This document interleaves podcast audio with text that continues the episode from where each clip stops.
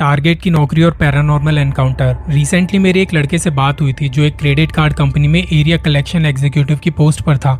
मार्च के महीने में टारगेट पूरा ना होने की वजह से वो रात रात भर ओवर टाइम किया करता था। वो महीने का आखिरी हफ़्ता था और शाम को पाँच बजे गुड़गांव ऑफ़िस से आना था बदरपुर। कुछ लोगों की डिटेल्स थी उसके पास और उसे पता था की आज अच्छा खासा टाइम तो लगेगा ही। एक एक कर जो डिटेल्स उसके पास थी, वहाँ गया और उनसे पेमेंट कलेक्ट की। रात के ग्यारह बज चुके थे और अभी भी कुछ लोग बाकी थे। इस वक्त वो कहीं तुगलकाबाद वाले एरिया में था। भूख भी बहुत लगी थी। उसने एक चाय की दुकान देखी। वहाँ एक कप चाय और ब्रेड पकौड़े का ऑर्डर देके एक पेड़ के नीचे अपनी बाइक पर बैठ गया। उस रास्ते पर लाइट्स नहीं थी और कुछ गाड़ियों की हेडलाइट से थोड़ी रोशनी हो रही थी। चाय पीते पीते उसने फ़ोन हाथ में लिया और कुछ हिसाब लगाने लगा। अचानक से ऐसा लगा जैसे उसके कंधे पर टंगे बैग को किसी ने पीछे खींचा है। उसने झट से पीछे देखा तो वहाँ आसपास कोई नहीं था। जल्दी चाय खत्म करके जैसे ही जाने को हुआ, एक बूढ़ी अम्मा उसके पास आके कुछ खाने को मांगने लगी।